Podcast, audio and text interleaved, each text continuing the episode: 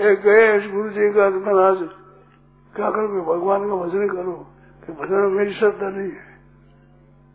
ऐसा शिष्य मिलेगा नहीं। कि भगवान के भजन में मेरी श्रद्धा नहीं क्या करूँ अच्छा तो ईश्वर को मानते हो? हम ईश्वर मानते हो, उसे शरण हो जाओ।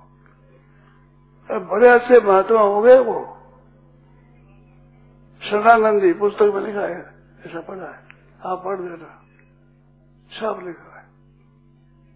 गुरु ने कहा मैं नाम जप करो, कि नाम जप मेरी श्रद्धा नहीं ऐसा गुरु को जवाब देने वाला भी आदमी कम मिलेगा?